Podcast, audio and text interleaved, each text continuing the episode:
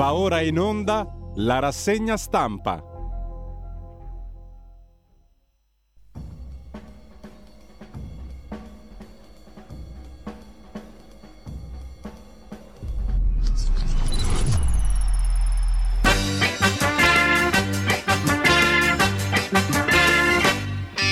Diciamoci la verità, per far cantare tutti la canzone c'è. E questo ritornello che, che non vuol dire niente, però il segreto c'è. Chi non la canta subito, chi non la canta subito, in un momento a lei diventa brutto. E invece quelli belli come noi, e sono tanti, tutto il giorno vanno avanti. Cantarla ci sta bene, ma proprio bene bene. Chi non la sa cantare resta solo e solo, che cosa fa? Più brutto ancora diventerà. E invece quelli belli come noi, e sono tanti, a cantarla tutto il giorno vanno avanti.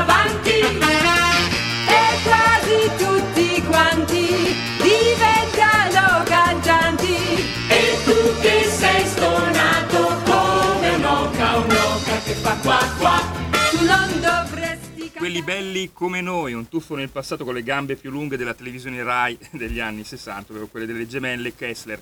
Radio Libertà, le trasmissioni tornano in diretta con la rassegna stampa affidata ad Antonino Danna. Buongiorno e buon lavoro, Antonino. Buongiorno e buon lavoro a te, caro condottiero Giulio Cesare Carnelli. Quelli belli come noi si mettono anche la cravatta, a differenza dei deputati che vorrebbero mettersela sulle scarpe da tennis. Vergogna, ma vestitevi come Dio comanda.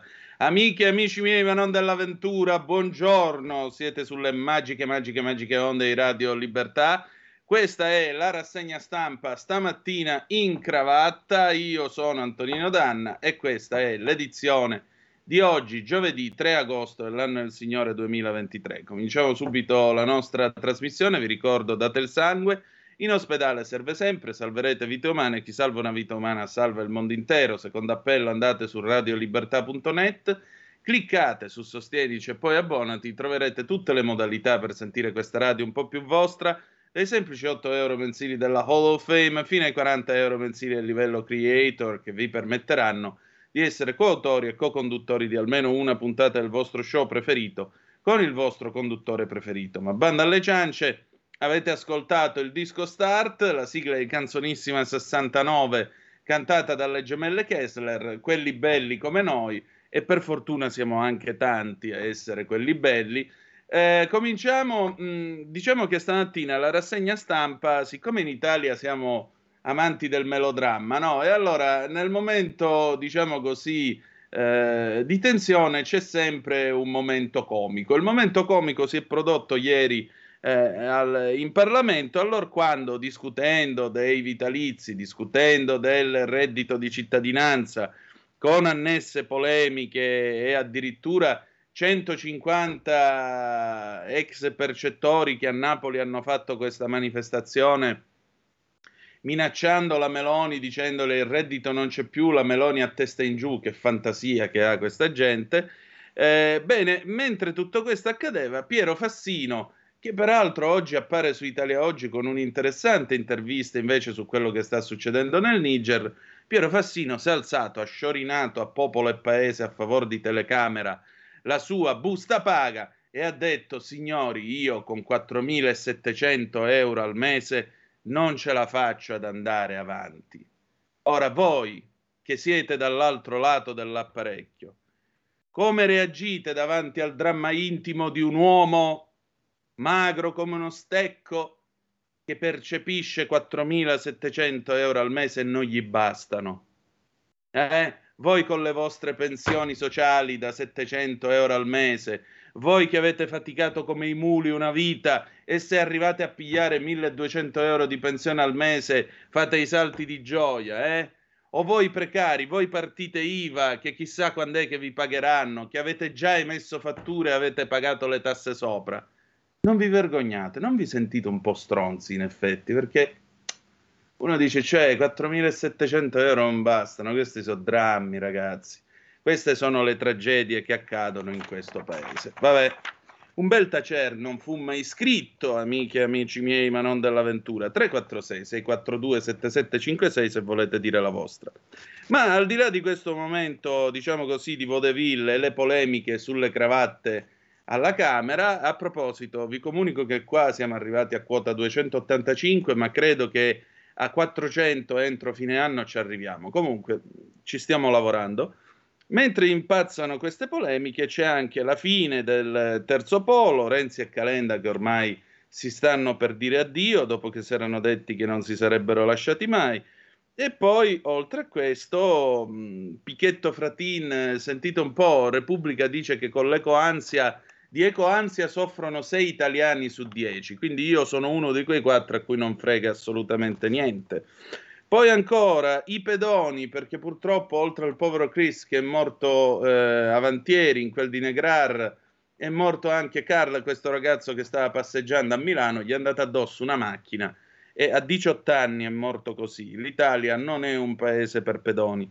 E molto, molto altro ancora. Trump che si può ricandidare comunque, può vincere le elezioni, il Niger, vi abbiamo detto quello che sta succedendo. Ieri Giorgetti ha chiuso la festa della Lega dialogando con Lucia Annunziata, parlando della riforma fiscale, parlando dei nostri soldi, le nostre tasse. Avremo eh, ampio ragguaglio alle otto e quaranta con il nostro Pier Vittorio Scimia.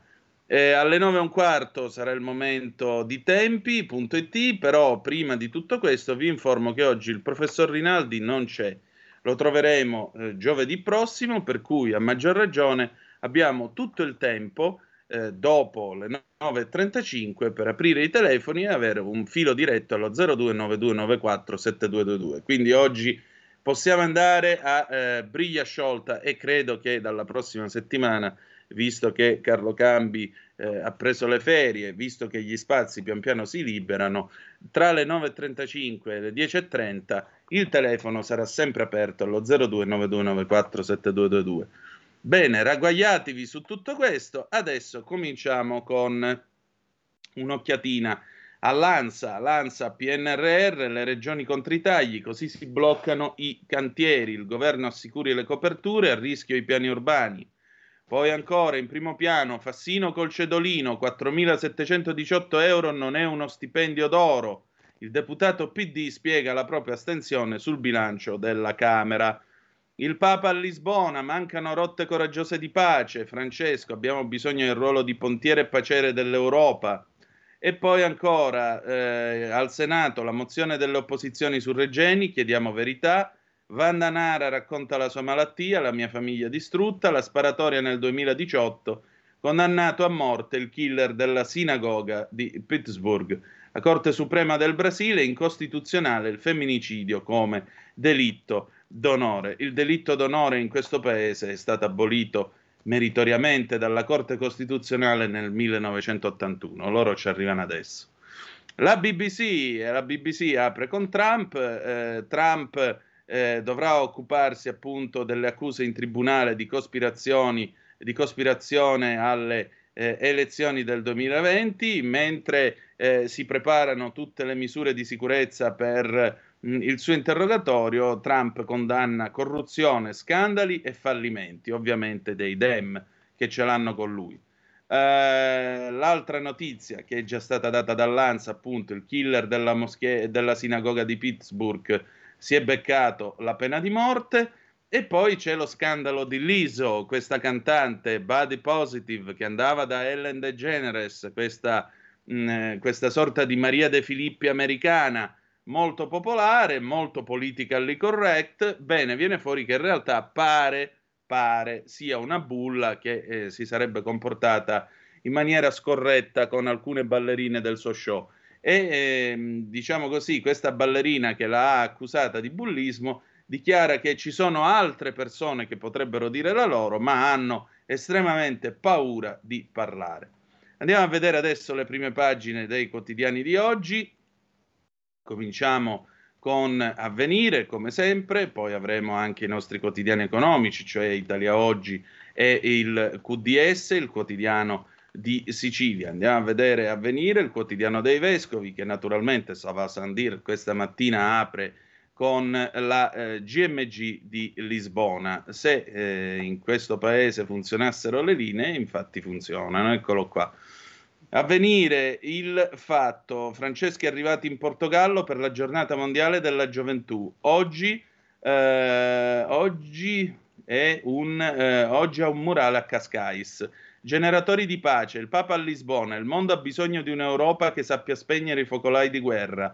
Va difesa la vita umana a rischio con lo scarto degli anziani, i muri, le stragi, le culle vuote. Stati Uniti è incriminato, ma Trump resta il favorito dei repubblicani. Un'intervista poi a Carlo Conti, che ci racconta che a Castiglioncello l'ozio è un grazie. Bene, bene, bene. Ucraina, ma Mosca bombarda ancora i depositi, accordo sul grano, Erdogan spinge Putin. C'è anche una corrispondenza da Mosca di Marta Ottaviani, che ci racconta la paura dei moscoviti dopo l'attacco con i droni a Moscow City. Inchiesta, undicimila addetti andranno in pensione, decreto flussi a rischio, più compiti, poco personale, il Viminale in emergenza. Quindi c'è bisogno di eh, personale. La nave del decreto flussi, che con l'innesto nel circuito economico di quattrocentocinquantaduemila lavoratori stranieri nel prossimo triennio, potrebbe contribuire a traghettare il paese verso prospettive di crescita più rosee, rischia di trasformarsi in un Titanic. quattrocentocinquantaduemila risorse dall'estero, seicentomila percettori di reddito di cittadinanza in Italia. Questo volevo ricordarvelo nel caso ve lo foste dimenticati. Il Corriere della Sera, reddito, alta tensione in aula. La, il ministro Calderone, ministro del lavoro, soffiano sul disagio. In Campania centottomila posti di lavoro, Conte attacca. P N R R, le regioni contestano il piano di revisione del governo, senza finanziamenti si rischia il blocco dei cantieri. E poi il dramma intimo di Piero Fassino per quello stipendio da quattromilasette, che non è uno stipendio d'oro. Ricordatevelo voi con la vostra pensione da cinquecento euro. due agosto, Meloni parla di terrorismo, la strage di Bologna, ricorda e polemiche, Mattarella fu fascista. Intervista poi al governatore del Friuli Venezia Giulia, Fedriga, cabina di regia per decidere assieme a noi in tema di eh, P N R R. Fotonotizia a centropagina, Stati Uniti, l'assalto a Capitol Hill, la cospirazione, oggi l'ex leader in tribunale, Trump sotto accusa, ma può ancora diventare presidente? Pare proprio di sì. Infatti il commento di Massimo Gaggi, ora l'America si aspetta quindici mesi di fuoco e fango. Di spalla appunto il dramma dei eh, pedoni. Milano, il diciottenne era coi genitori, morto Carl, travolto sul marciapiede, è rimasto schiacciato contro un palo dall'auto che ha sbandato. Un abbraccio grande Carl. eh, Verona, appunto il pirata indagato ma libero, Chris due ore di, di agonia senza essere soccorso. In fondo abbiamo la, il dramma sulla cravatta, gli onorevoli e la disfida sulle sneakers, Montecitorio studia le regole per il decoro, deputati divisi anche sulla cravatta. Io stamattina, visto che abbiamo cominciato con Canzonissima sessantanove, ho una bellissima mh, skinny tie, il cravattino stretto, eh, regimental, che poi vedrete quando terminerà la condivisione schermo. L'ho messa apposta perché non si può fare una, una polemica del genere. Eh, un momento di ilarità, la causa, il round a favore dell'ex campione, i tanti tradimenti e gli orologi, Totti Ilari, scontro sul divorzio. Andiamo al Fatto Quotidiano. Fatto Quotidiano, reddito di cittadinanza e P N R R, Calderone, zero euro a due senza reddito su tre, buoni a nulla ma capaci di tutto, le regioni controfitto, non si bevono le sue promesse sui fondi per i progetti tagliati dal recovery, ormai il governo non ne azzecca una. I volontari, panico fra i deboli, i poveri all'assalto delle Caritas e dei centri da nord a sud. Zero notizie, incerti fino ad ottobre. Ecco che qualcuno al tre quattro sei sei quattro due sette sette cinque sei, qualcuno di buon cuore tra quelli che ci stanno ascoltando, hanno scritto, oh ecco, vedete, c'è ancora l'Italia buona e solidale là fuori. Raul da Cesano Maderno, povero Fassino, posso immaginare l'indigenza con solo quattromilasettecento euro al mese. Io a quarantacinque anni e con già ventisette anni di contributi Se avessi la sfiga di perdere il lavoro non avrei una lira di tutto ciò che ho versato fino all'età pensionabile. Eh, caro Raul, che vuoi fare? Ancora Lorenzo da Como, buongiorno Antonino, perché Fassino non ha mai proposto un salario minimo di almeno seimila euro al mese? Lorenzo da Como. Giorgio da Merate, a Merate il segnale D A B di Radio Libertà è latitante, c'è speranza che riprenda? Grazie. Sì, devi risintonizzare la radio, risintonizzate la radio se non ci sentite e avrete modo di ascoltarci sul D A B. Allora, se no c'è sempre il canale duecentocinquantadue della tivù, poi avete l'app, Twitch, YouTube, Facebook, noccioline e caramelle. Il Giornale, a quarantatré anni dalla bomba alla stazione, ora di desecretare tutti gli atti, Meloni chiede verità su Bologna, ma alla sinistra non basta mai. C'è poi un interessante commento di Paolo Guzzanti sul tema. Ma l'apertura è sul caso, sul dramma intimo di Piero Fassino. Figuraccia in Parlamento, il salario minimo di Fassino.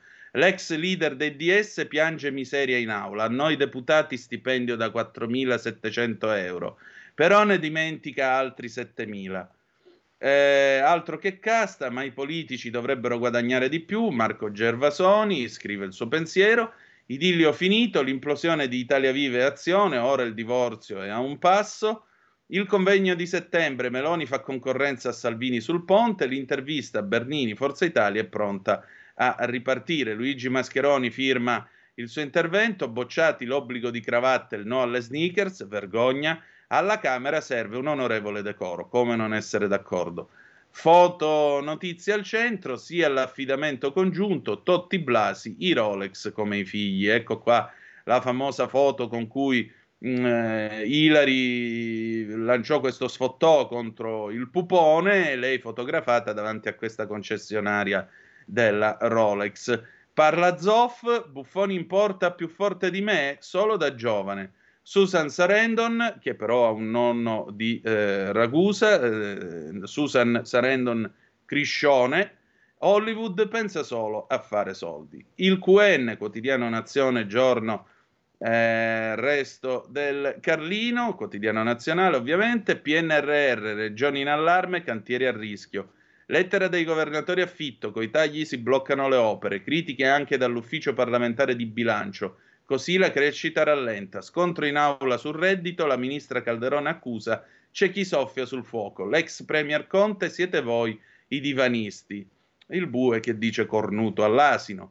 Centropagina la fotonotizia, questa sì una notizia seria, Milano la confessione dell'ex fidanzato, Sofia aveva paura, parliamo della povera Sofia Castelli, uccisa a vent'anni sabato scorso dal suo ex a Cologno Monzese.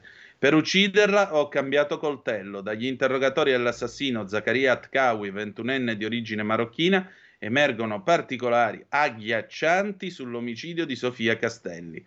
Ho preso le chiavi di suo padre, per ucciderlo ho usato un coltello trovato in cucina, siccome era seghettato e temevo non tagliasse bene sono andato a cambiarlo, l'ho colpita più volte mentre dormiva.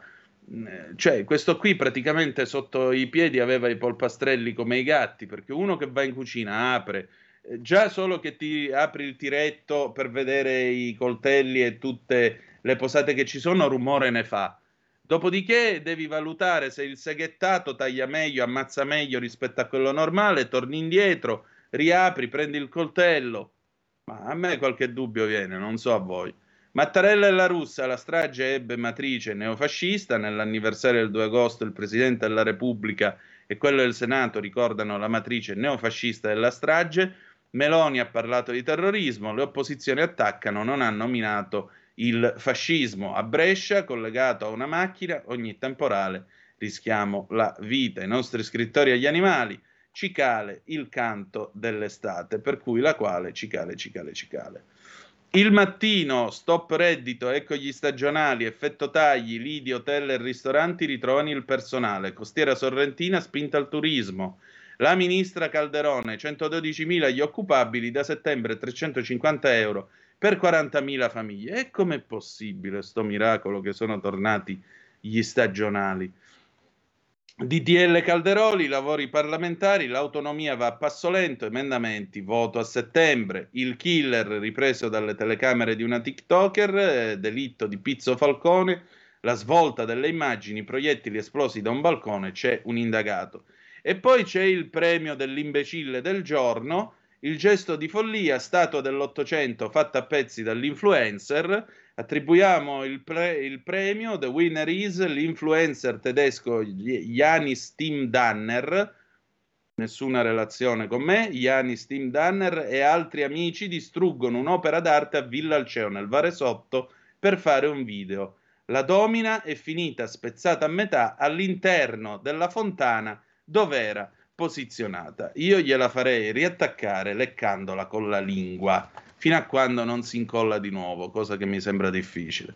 Ma almeno sta un po' zitto e non fa cazzate qua l'influencer. Il Tempo, reddito dei veleni, Calderone sbugiarda la sinistra.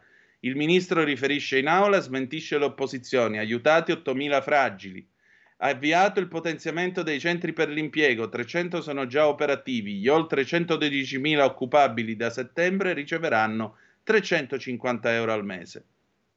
Poi sapete che a eh, centropagina abbiamo eh, il momento più divertente della rassegna stampa, Fassino, il tempo di Osho, Fassino contro la stretta ai vitalizi, non guadagno cifre astronomiche. C'è questa anziana signora che sta stringendo la mano a Fassino che sembra rassicurarla, sor Fassino in faccia, complimenti se prenda sti dieci euro. No, non se preoccupi signor, in qualche modo m'arrangio.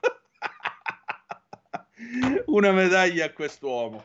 Ricavi nel paese a due virgola nove miliardi, più zero virgola sei per cento, risultato che mancava da venti trimestri. Tim torna a crescere in Italia. La tivù che vedremo, Angela Raffanelli nei borghi per riscoprire le tradizioni locali. Nella bella Italia dei borghi. La Repubblica, la strage di Bologna, oltraggio alla memoria, nell'anniversario dell'attentato Meloni ignora le sentenze sulla matrice neofascista e chiede di giungere alla verità. Mattarella, le responsabilità sono state accertate, ma Fratelli d'Italia prosegue la campagna per scagionare Mambro e Fioravanti. Dossier contro i politici, si indaga su un finanziere dell'antimafia. Centropagina. Fotonotizia, i rialzi dei prezzi in sette località, l'estate delle vacanze più care, aumenti dalla pizza ai lettini. Ehm, di spalla, effetto Trump nel G O P, patrioti contro traditori. C'è poi questo commento da parte di Carlo Bonini a proposito della strage di Bologna, le radici della Premier. C'è qualcosa di profondamente disturbante e tuttavia esemplare nel tartufismo lessicale con cui la Presidente del Consiglio ha voluto ricordare la strage che quarantatré anni fa uccise alla stazione di Bologna ottantacinque innocenti, feriti furono duecento, annegandone la memoria in una definizione politicamente neutra. Cioè sostanzialmente la Meloni è una fascista e quindi i fascisti, perché nel duemilaventitré ci sono ancora i fascisti, eh, la fascista difende altri fascisti che hanno messo la bomba nel millenovecentottanta, quando la fascista in questione aveva appena tre anni. Per cui pensate... Pensate che, che, che, quale schifo e quale vergogna. Le giunte di destra e di sinistra domandano garanzie, le regioni contestano il governo P N R R, i tagli fermano i cantieri. Domani in edicola c'è il venerdì di Repubblica, la famiglia Zacchi che da Bologna lo ha reso libero. Meno male, meno male. Ci mancava un aggiornamento su Patrick Zacchi. Ah, tra l'altro Zacchi era pure lui in piazza per Bologna per la strage del millenovecentottanta, sempre con questo suo sorrisino. Che cacchio hai da sorridere davanti al ricordo di ottantacinque morti? Non lo so, però fotografato col sorrisino. La Stampa, P N R R nel caos, le regioni contro Fitto, senza i fondi rischiamo di chiudere i cantieri. Calderone, il lavoro si trova, non serve il salario minimo. Intervista al ministro. Con reddito sprecati venticinque miliardi, non torno indietro. Eh, fotonotizia a centropagina, sbarcati gli italiani in fuga dal Niger, bambini terrorizzati, polveriera Africa. Chi sta facendo il gioco della Cina? Il commento di Natalie Tocci. Alan Friedman, eh, che vedete abbastanza mh, perplesso nella fotografia associata al suo articolo, gli Stati Uniti... Trump va alla sbarra, ma ora può rivincere e chiaramente a lui non fa molto piacere. Andiamo avanti. La Verità, pandemia, gli altarini dietro la linea dura, tutti gli affari di Brunetta con i dispositivi anti-Covid, archiviata la corruzione, dalle carte emerge come un gruppo interno ai ministeri manovrasse per imporre filtri nasali ai bimbi dai sei anni. A gestire i tappi era un'azienda legata al socio di fatto dell'ex azzurro. Il C E O di Pfizer dice agli azionisti: a settembre ci rifaremo grazie ai contagi. Fotonotizie a centropagina, il servizio di Giacomo Amadori, spiate abusive ai danni di Crosetto, finanziere indagato. Di spalla, altro che taglia al P N R R, la Meloni ha fatto solo un bagno di realtà. I piani di Conte e Draghi erano impossibili, causa crisi energetica e inflazione. Ciò che è uscito dal recovery sarà finanziato meglio. Infine, ennesima grana verso le primarie repubblicane, cosa c'è davvero nella nuova accusa e perché può essere un assist a Trump. Libero arriva dopo, il, eh, dopo questa breve pausa e le opere e i giorni di Matteo Desio. A tra poco. Stai ascoltando Radio Libertà, la tua voce libera, senza filtri né censura. La tua radio. Buongiorno dalle magiche, magiche, magiche onde di Radio Libertà. Oggi vorremmo parlarvi della prima spedizione in America da parte di Cristoforo Colombo, iniziata il tre agosto millequattrocentonovantadue, e in generale anche della sua vita, per capire meglio il contesto in cui venne eseguito questo grandioso evento come quello della scoperta dell'America. Partiamo quindi dal descrivere Colombo, di famiglia genovese, e che era un cartografo e viveva in Portogallo lavorando anche nei negozi di mappe, quindi. Colombo, che grazie alle testimonianze da parte dei marinai e anche il ritrovamento di reperti e a suoi calcoli sulle mappe, pensava che la terra fosse tonda e che quindi, andando oltre le colonne d'Ercole, oltre le Azzorre, si potesse arrivare nel continente asiatico. Ovviamente Colombo non è stato il primo ad ipotizzare che la terra fosse tonda, anzi gli antichi greci millenni prima già parlavano di una terra tonda e già avevano calcolato in maniera più o meno precisa, incredibilmente, anche la circonferenza della terra.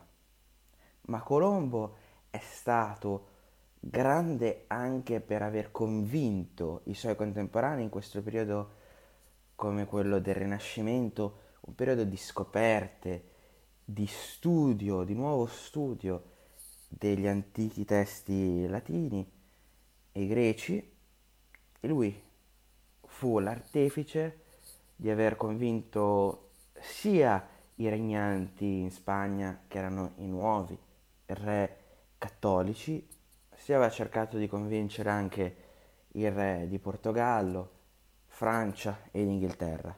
La Spagna, con una piccola somma di denaro, riuscì a finanziare questa esplorazione con le tre famose caravelle, la Nina, la Pinta e la Santa Maria.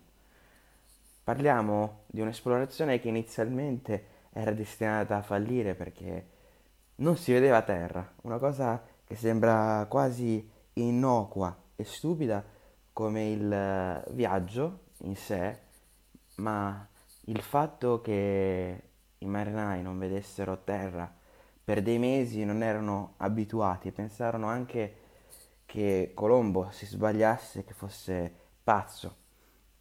Infine Colombo fece arrivare la spedizione nell'odierno San Salvador e riuscì ad avere anche rapporti con la popolazione locale.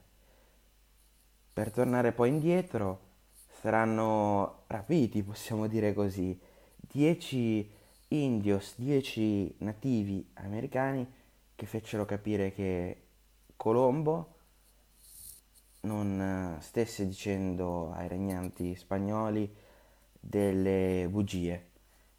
Nel millequattrocentonovantaquattro, fra l'altro, sia la Spagna sia il Portogallo si riunirono e per mezzo del Papa si arrivò a una divisione del mondo da un meridiano all'altro, con una parte che fu assegnata alla Spagna e l'altra al Regno di Portogallo. Il trattato sarà quello di Tordesillas e governerà i primi anni di scoperte del territorio americano.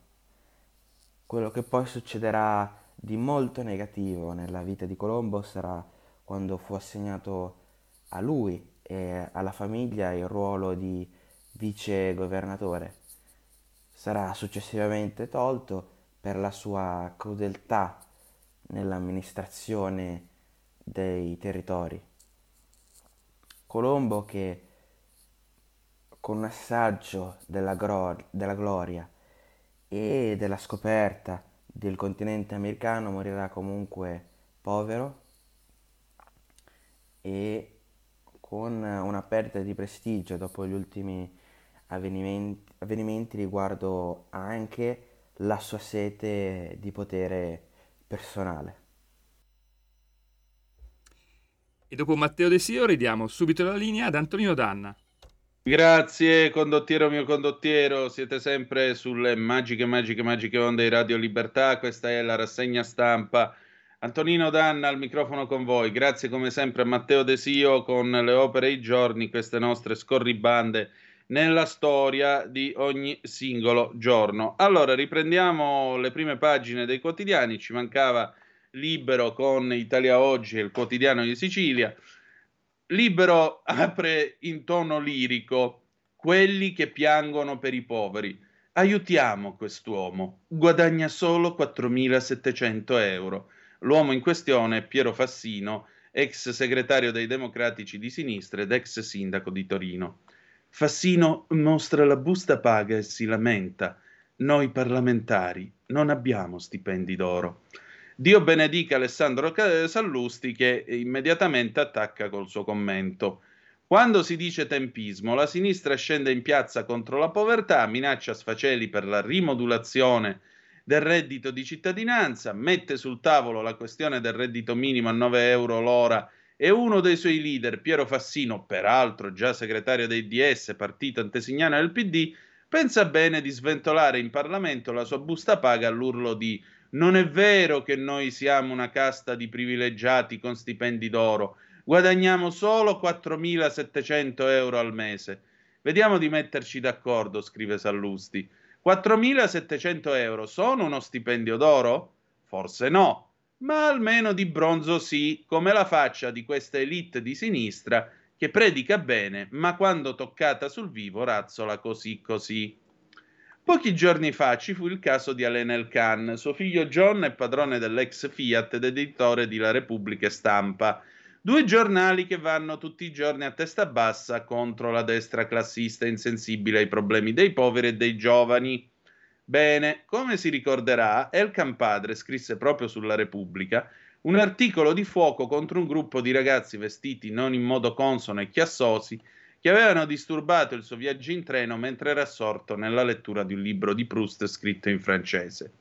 Lanzichenecchi li aveva chiamati con disprezzo a mostrare il divario tra la linea politica dei giornali di sinistra e la vita preva- privata e reale di chi ci scrive. Del resto Scalfari, fondatore di Repubblica, era ancora più snob e classista degli Elkann.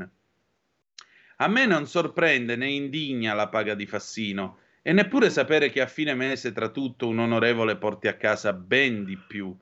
Sorprendente è che Fassino non si senta un privilegiato, ma meglio dire un miracolato, visto che in carriera non ne ha azzeccata una, al punto da sbandierare davanti all'opinione pubblica in affanno economico un compenso di quel genere come per dire: guardate, io sono uno di voi. Di voi chi? Non certo dei disperati, sicuramente di Giuseppe Conte, che essendo però il re dei furbi passa alla cassa regolarmente, ma sull'argomento sta muto come un pesce, perché altrimenti con una parcella simile addio alla narrazione dell'avvocato del popolo come Fassino quando dice potere al popolo e intende potere sul popolo. Così Alessandro Sallusti. Non vedo errori in quello che ha scritto, anzi. Eccolo qua col suo bellissimo sorriso, eh, con l'inglese che parla maluccio e l'assoluta misconoscenza dell'italiano, il prezzemolino Zachi in piazza con Elli, le polemiche sulla strage di Bologna. Eccolo qua, sorridente alla manifestazione di Bologna. Vabbè.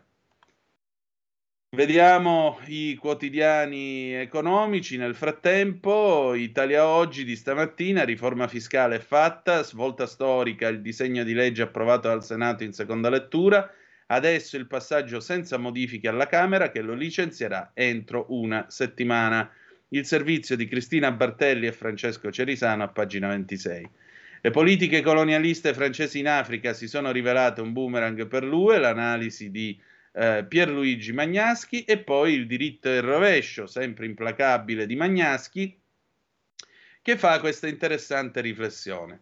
Il vertice della RAI aveva previsto una mini striscia opinionistica quotidiana prima del T G due da affidare a un commentatore qualificato. L'idea era buona perché riequilibrava questa rete con le altre che sono dotate di questo autorevole siparietto.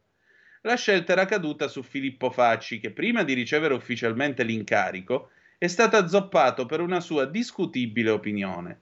Di conseguenza è stata abolita la striscia. Una decisione del genere, in qualsiasi azienda normale, avrebbe fatto fare la stessa fine di Facci anche alla D della RAI. Se la rubrica serve e il candidato è stato scartato, non è che per questo si debba saltare anche la rubrica.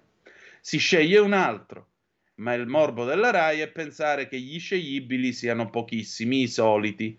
Al posto di Facci potevano essere scelti, e possono esserlo ancora, professionisti di primo piano come Franco Bechis, direttore di Open, Mattia Feltri, direttore di Huffington Post, Antonello Piroso di Virgin Radio, Aldo Cazzullo, vice direttore del Corsera, Massimo Donelli, docente di giornalismo in Cattolica e lunga dirigente a Canale cinque.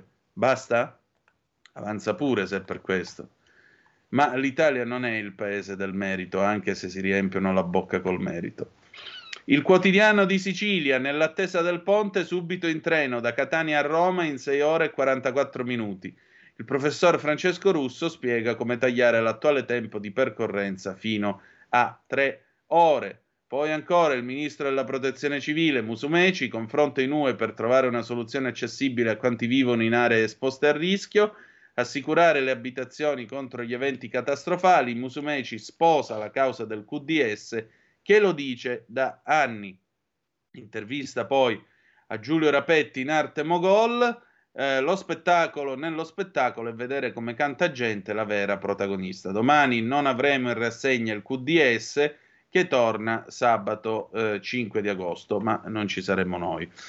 Va bene, vediamo adesso i quotidiani locali. Brescia Oggi, mappa della pausa nelle aziende bresciane, in fabbrica ferie al via, al rientro attende l'ombra della cassa integrazione.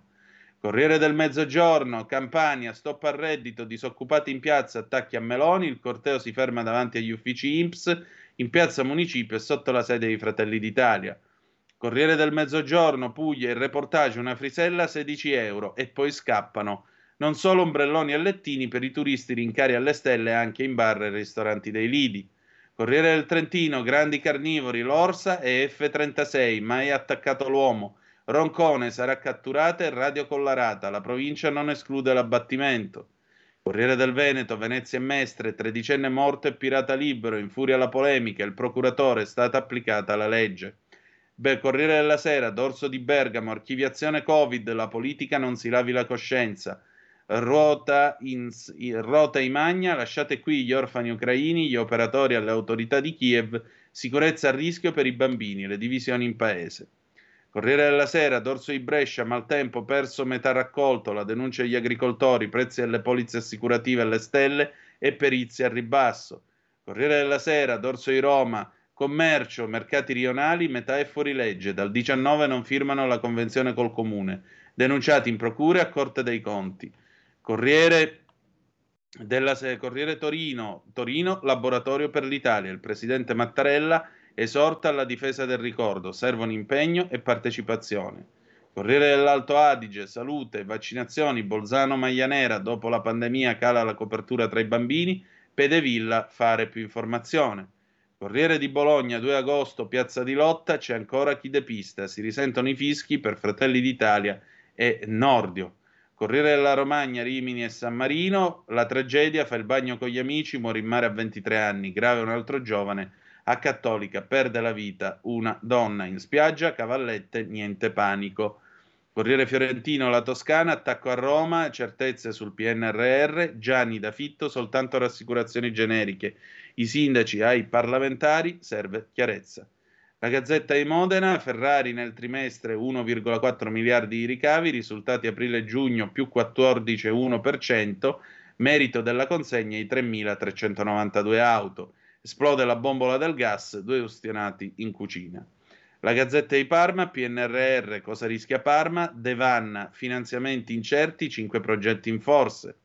Giornale di Brescia, un cavo tranciato, spegne Brescia. Gazzettino, Venezia e Mestre, Olimpiadi, l'Italia ce la farà.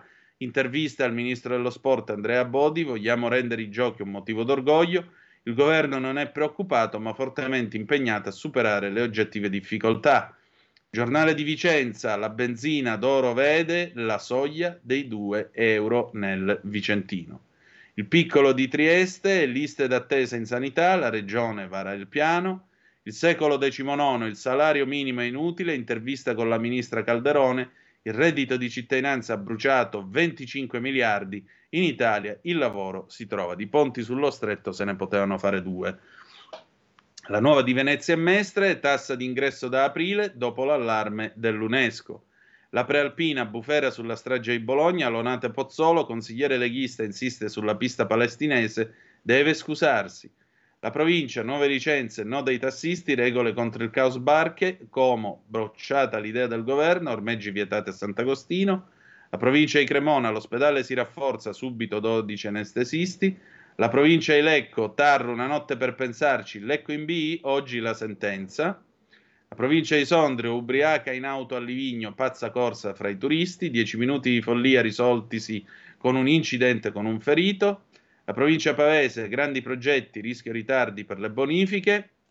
E chiudiamo con la Repubblica Palermo, flop infrastrutture, M S C lascia Siracusa. Dal duemilaventiquattro niente crociere, torneremo se la situazione migliorerà. Addio a ottantamila turisti. Con questo eh, vi abbiamo ragguagliato sulle prime pagine dei giornali, adesso cominciamo a dare un'occhiatina a quello che si trova all'interno dei quotidiani di quest'oggi. Sono arrivate alcune zappe da parte vostra al tre quattro sei sei quattro due sette sette cinque sei. Eh, buongiorno, sono Pasquale da Bergamo. Con che faccia tosta vanno in Parlamento a sbandierare lo stipendio di fame quando c'è gente che ha lavorato quarantadue anni di contributi e prende millecinquecento euro e trattengono pure i contributi? Ma non hanno vergogna? No, non è che non hanno vergogna, caro Pasquale, è che sostanzialmente c'è una certa sinistra attualmente in Parlamento e al potere nel partito che una volta era erede del Partito Comunista Italiano, ora non si capisce di che cosa sia erede, comunque forza Schlein, mi raccomando, avanti così, e, e questa gente, come vedi, è scollata dal, dalla realtà delle persone comuni, della gente, del popolo che una volta dicevano di, tollera- di tutelare. Perché una volta si diceva che i ricchi votavano a destra e i poveri votavano tutti quanti a sinistra. Oggi a sinistra tu ti trovi uno che ti dice che quattromilasettecento euro al mese non sia uno stipendio d'oro. Cioè significa vivere fuori dal mondo, non avere idea del fatto che in Italia gli stipendi tra l'altro sono fermi al millenovecentonovanta e mediamente si prende milleduecento-milletrecento euro. Questo è lo stipendio medio in questo paese.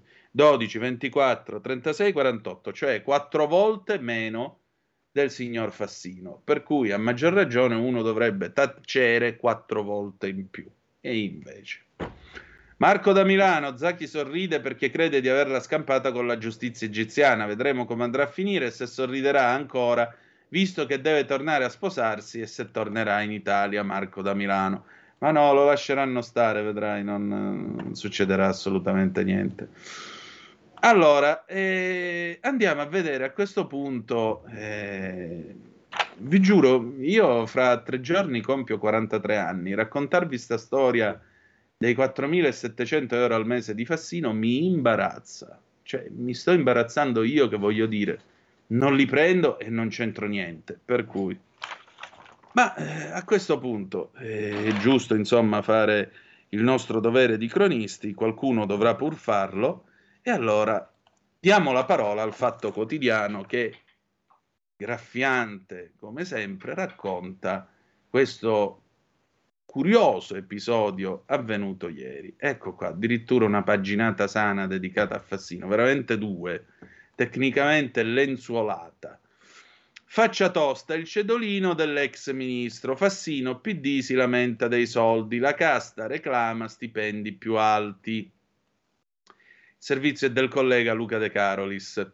Nella Camera che agogna le vacanze ma non può dirlo, ci sono scene di penitenza collettiva, col via libera generale agli ordini del giorno che dicono no, per carità, al ripristino dei vecchi vitalizi che pure è andato in scena al Senato. Ma ci sono anche atti e parole da bel tempo, per loro che fu, con cui si cerca di parificare gli stipendi dei deputati e dei senatori, alzandoli certo, e dare alla Camera una società che gestisca direttamente tutti i servizi, dalla mensa al bar, libera di assumere. E poi c'è Piero Fassino del P D, quello che se Beppe Grillo vuole fondare un partito lo faccia, vediamo quanti voti prende, e di altre profezie involontarie, ex ministro, ex sindaco di Torino, ex quasi di tutto. Nella mattina in cui Montecitorio vota il proprio bilancio, sventola in aula il cediolino del suo stipendio da onorevole. È un luogo comune che i parlamentari godano di stipendi d'oro. Qui ho il cedolino di luglio ventitré, l'indennità lorda è diecimilaquattrocentotrentacinque euro, ma quella netta quattromilasettecentodiciotto euro. Una buona indennità, ma non uno stipendio d'oro.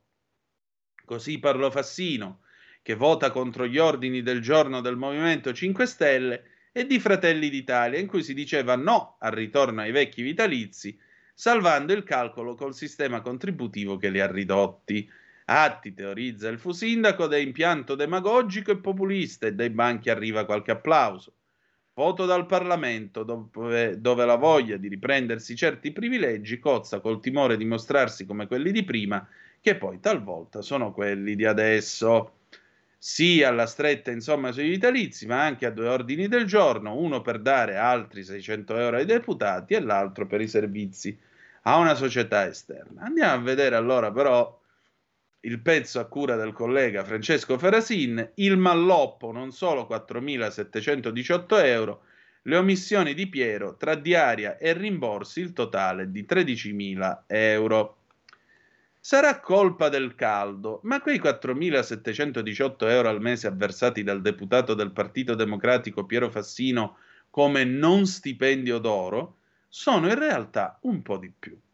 Qui ho il cedolino di luglio ventitré, ha esordito ieri in aula l'ex sindaco di Torino, per poi proseguire. Risulta che l'indennità lorda è diecimilaquattrocentotrentacinque euro, da cui giustamente vengono defalcati l'I R P E F, l'assistenza sanitaria, la previdenza dei deputati che è di mille euro, le addizionali regionali e comunali. Fatti questi prelievi, l'indennità netta dei deputati è quattromilasettecentodiciotto euro al mese. Parole da cui ha preso le distanze la stessa segretaria del P D.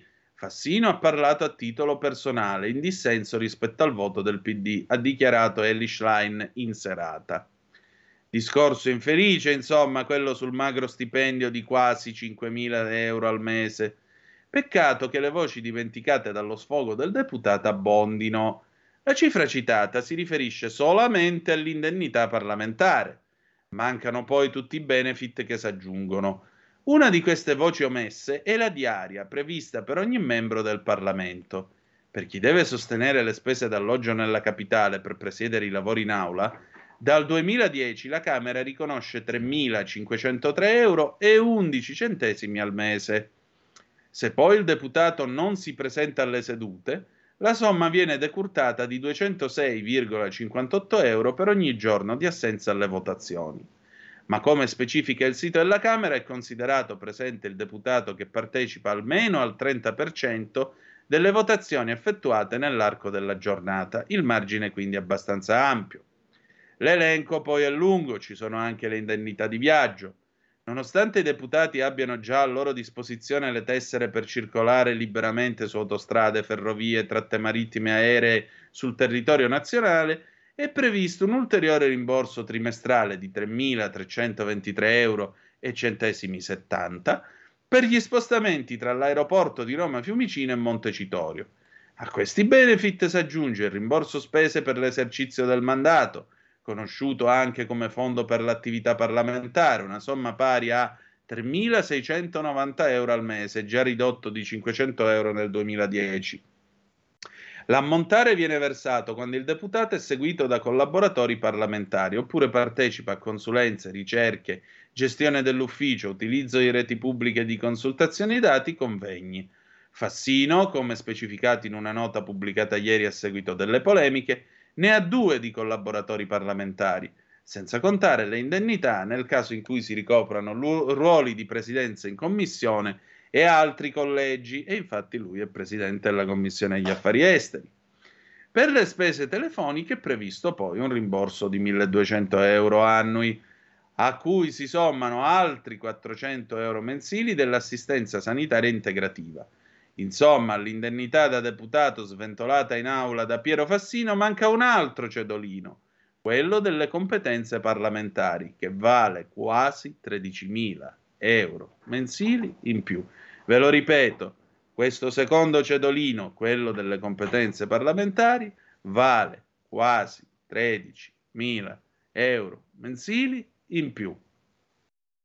L'uscita del collega P D ha infatti indignato pure Vittoria Baldino, vice capogruppo cinque Stelle alla Camera. È incredibile che in un momento in cui tagliano il reddito di cittadinanza, tanti cittadini non sanno come pagare mutui e prestiti, quattro milioni di cittadini lavorano per paghe sotto la soglia di povertà, si sventolano cedolini in aula e con l'ordine del giorno di Maurizio Lupi provano anche ad alzare gli stipendi dei deputati. Sui vitalizi alla fine è passato il no, ma Baldino scuote la testa. Si fanno molte chiacchiere, ma in Senato li hanno ripristinati e sul salario minimo fanno apertura a vuoto. La verità è che tira un'aria di restaurazione, è evidente. Qui a margine ci sarebbero le considerazioni che il senatore Borghi ha fatto avantieri quando parlava del magico mondo dei cinque Stelle, dove ti dicono che alla fine la soluzione è abbassare gli stipendi alla politica. La verità è che Fassino avrebbe potuto semplicemente tacere ed evitare di infilarsi in uno sfondone che dimostra, se ce ne fosse ancora bisogno, il distacco tra questa sedicente sinistra e quelli che una volta erano i loro elettori. Questa è la realtà dei fatti. tre quattro sei sei quattro due sette sette cinque sei, se volete dire la vostra, mi mandate delle belle zappe o WhatsApp che dir vogliansi. Va bene, ma non c'è soltanto questo, perché nel frattempo... E ieri, tra l'altro, ho visto qualche video su YouTube, c'è da mettersi le mani nei capelli, mh, insulti, minacce, insomma non mi sembra il caso di eh, riferire tutto questo, però il punto è che eh, ieri c'è stata questa protesta a Napoli eh, per l'abolizione eh, del, contro l'abolizione del reddito di cittadinanza e naturalmente... Eh, ci si immagina insomma che eh, sia stato probabilmente un, un eventone eh, pieno di gente, no, erano solo centocinquanta, adesso vi eh, ragguaglio su quello che è successo, perché eh, com'è e come non è, stranamente eh, non sono in tanti quelli che vanno a protestare per avere indietro il sussidio. Dove sarà? Aspettate un attimo che me l'ero segnato. Uh, no, è sul Mattino di Napoli, se non sbaglio. No, è qua, è qua, pagina sei. Ecco che arriviamo, pagina tre, cinque e sei. Oh, ecco qui. Nuovo corteo eh, a Napoli. Mm, ancora mezzo flop, insulti all'esecutivo e all'Inps. Assassini. Alla protesta hanno partecipato circa centocinquanta persone. Gli slogan davanti alla sede dei Fratelli d'Italia: reddito non c'è più, Meloni a testa in giù. Ma nessuno scontro. Gli organizzatori puntano ad allargare la mobilitazione anche a Roma e tutta Italia. Eh, il collega Massimo Malpica racconta che continuano le proteste a Napoli da parte dei percettori di reddito di cittadinanza che si sono visti revocare la misura dal trentuno luglio scorso con un sms dell'Inps. Va anche detto che se sono trentaseimiladuecentosettanta in Campania, oltre ventunomila i napoletani che hanno perso l'R D C, a sfilare ieri contro la decisione del governo erano molti di meno. Appena in centocinquanta, infatti, si sono radunati a Porta Capuana, soprattutto precari storici e disoccupati organizzati. dando vita a un corteo che ha sfilato per le vie del centro per poi concludersi in piazza Plebiscito. Il reddito di cittadinanza non si tocca, vogliamo dignità e lavoro, si leggeva su uno degli striscioni in testa al corteo, e poco più indietro un altro recitava: lavoro o non lavoro, vogliamo campare, lottiamo uniti per il reddito universale, giù le mani dal reddito. Nessun problema di ordine pubblico nel corso della manifestazione, pacifica e comunque scortata dalle forze dell'ordine, anche se in occasione della sosta del Serpentone all'inizio di Corso Umberto, sotto la sede cittadina dei Fratelli d'Italia, presidiata da agenti in assetto antisommossa, il gruppetto di manifestanti ha lanciato cori a favore del reddito e contro la Premier. Reddito non c'è più, Meloni a testa in giù ha cantato la testa del corteo con la solita allusione a Piazzale Loreto, prima di rimettersi in marcia. Cori anche in occasione delle altre due tappe, davanti all'Inps e poi davanti al Comune. Anche questo presidiato alla polizia, dove i manifestanti hanno sfilato assassini, ass- gridando assassini, assassini, prima dell'arrivo del serpentone in piazza Plebiscito di fronte alla prefettura di Napoli, dove si è conclusa la manifestazione intonando altri cori contro la disoccupazione e di protesta per l'avvio e per l'addio al reddito, prima che una delegazione chiedesse e ottenesse un incontro con un rappresentante della stessa prefettura. Adesso pausa il meteo e poi dopo ci ascoltiamo eh, Peppino Di Capri, Saint-Tropez Twist del millenovecentosessantadue, visto che il paese sta ballando così, e poi Pier Vittorio Scimia da Cervi. A tra poco. Stai ascoltando Radio Libertà, la tua voce libera, senza filtri né censura. La tua radio.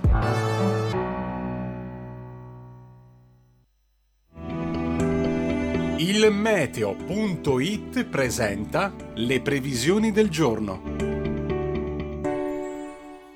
Pressione in calo e peggioramento verso le regioni settentrionali, ancora molto caldo al sud. In mattinata qualche rovescio su Liguria di Levante, Alpi ed Alta Toscana, nubi sparse al settentrione, sempre stabile e in prevalenza soleggiato altrove. Dal pomeriggio venti meridionali in rinforzo al centro-nord porteranno tempo instabile e locali temporali sul Triveneto, specie a ridosso dei rilievi. Caldo e in prevalenza soleggiato altrove. Per ora è tutto da il meteo punto it, dove il fa la differenza anche nella nostra app. Un saluto da Lorenzo Tedici. Avete ascoltato le previsioni del giorno.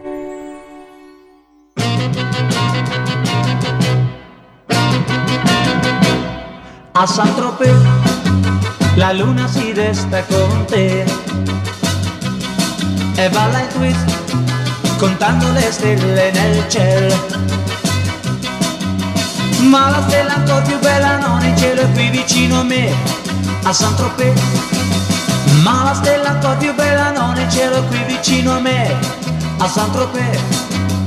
Twist, twist, tutto il mondo, twist, twist, sta impazzendo, sognavo tornare, una lunga notte ancora mai più scordare, Saint-Tropez. La gente si chiede perché tu balli twist portando un vestito in lame. Vuoi sembrare ancora più bella ma l'amore è sempre quella se tu balli twist. Vuoi sembrare ancora più bella ma l'amore è sempre quella se tu balli twist, twist.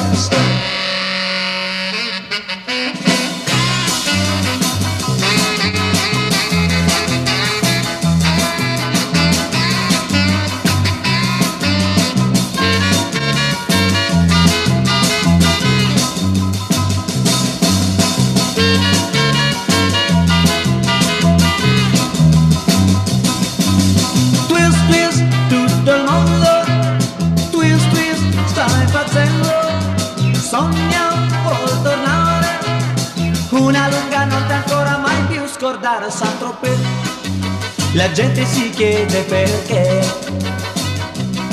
tu balli il twist portando un vestito in lame. Vuoi sembrare ancora più bella ma l'amore è sempre quella sera, tu balli il twist. Ballano, cantano, senti che brivido, questa è la vita fantastica di Saint-Tropez.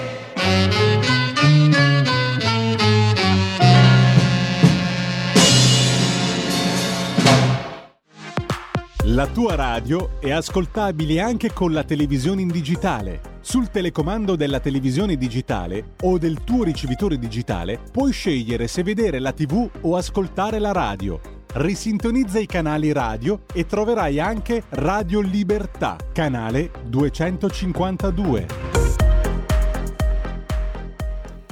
E dopo Peppino Di Capri ridiamo subito la linea ad Antonino Danna. Antonino è già con noi per Vittorio Scimia. Grazie condottiero mio condottiero, eh, che dire di più, insomma il paese sta ballando il twist e quindi noi lo accompagniamo con Peppino Di Capri con questo pezzo del millenovecentosessantadue che tra l'altro fa parte della colonna sonora di un film on the road vacanziero che io ogni, ogni estate devo vedere perché c'è un po' di Bruno Cortona in ognuno di noi. Il sorpasso di Dino Risi, anno di grazia millenovecentosessantadue, che film stupendo.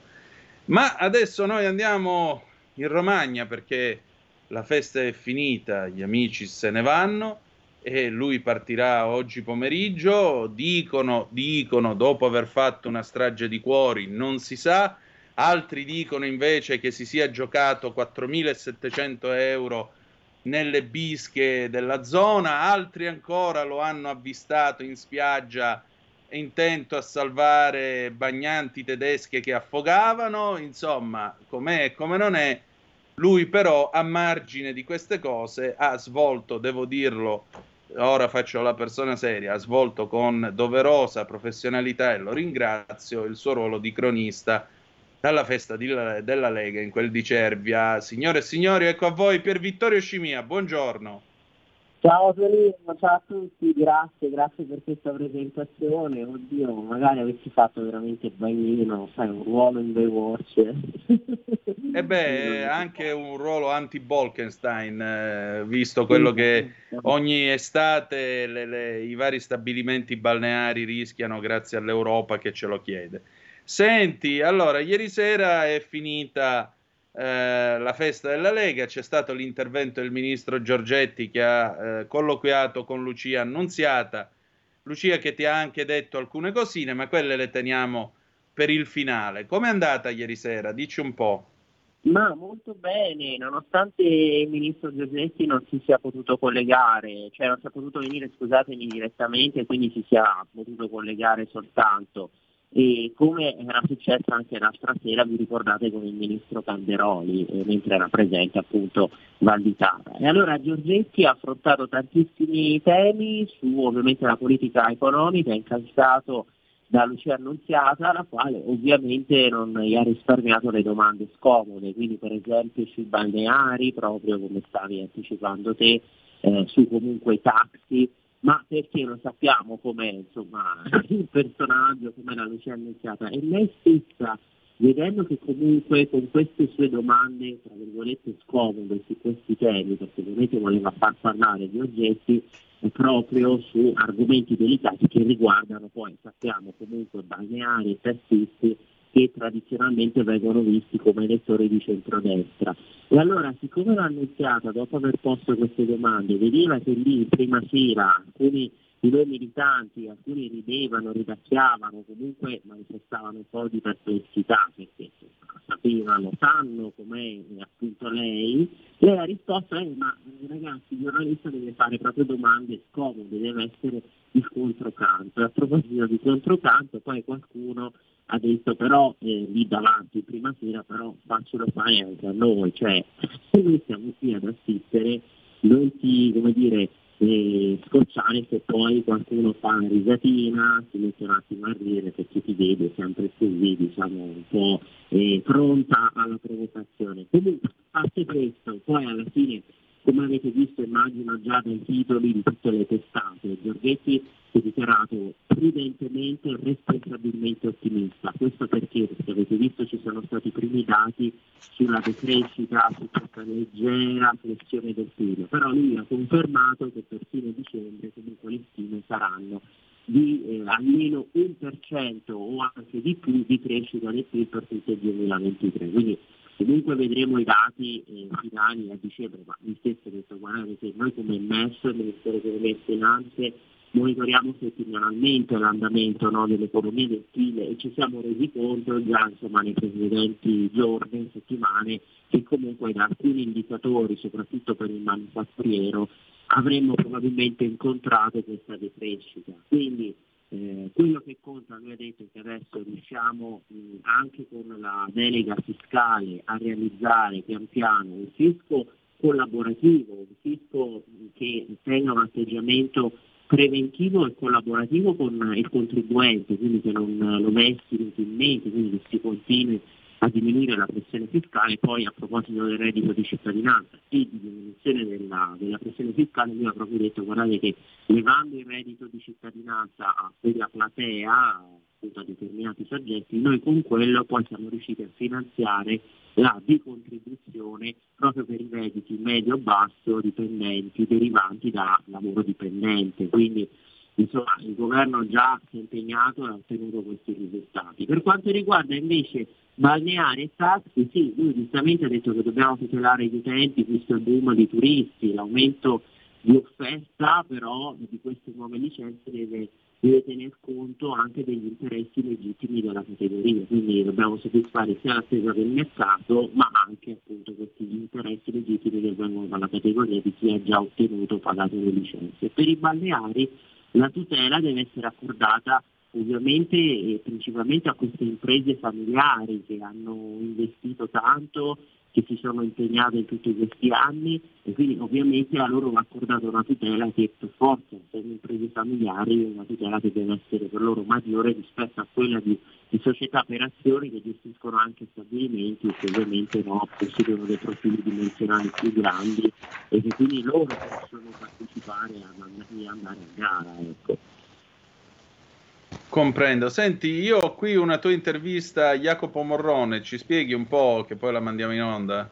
Sì, assolutamente sì, eh, perché lui, come sapete, è l'organizzatore principale, io l'ho chiamato il padrone di casa, e, insomma, in una Romagna ferita comunque che ha subito questo dramma dell'alluvione, alcuni comuni si devono ancora riprendere, io ho conosciuto anche militanti che sono consiglieri comunali di comuni che hanno riportato Eh, gravi danni da questa alluvione. Ecco, quindi Jacopo Morrone, questo deputato leghista romagnolo che avete già conosciuto forse proprio nei giorni del dramma dell'alluvione, noi come Radio sette e Radio Libertà l'abbiamo intervistato, ma l'avete visto poi su Sky, Rai eccetera, è stato bravissimo perché è riuscito addirittura ad ampliare, ad aumentare il numero delle serate dell'evento di quest'anno, quindi ben sei serate, avete visto che ospiti che ha portato, tutti i ministri della Lega, grandissimi giornalisti come la prima serata, Giordano, stasera la stessa Annunziata, la quale, ripeto, poi nel finale comunque è stata accolta, non dico quasi trionfalmente, però questo fa capire anche la cordialità, no, degli elettori, dei militanti leghisti, che anche con una giornalista che magari la pensa diversamente a noi in tanti temi, però poi alla fine in tanti che si sono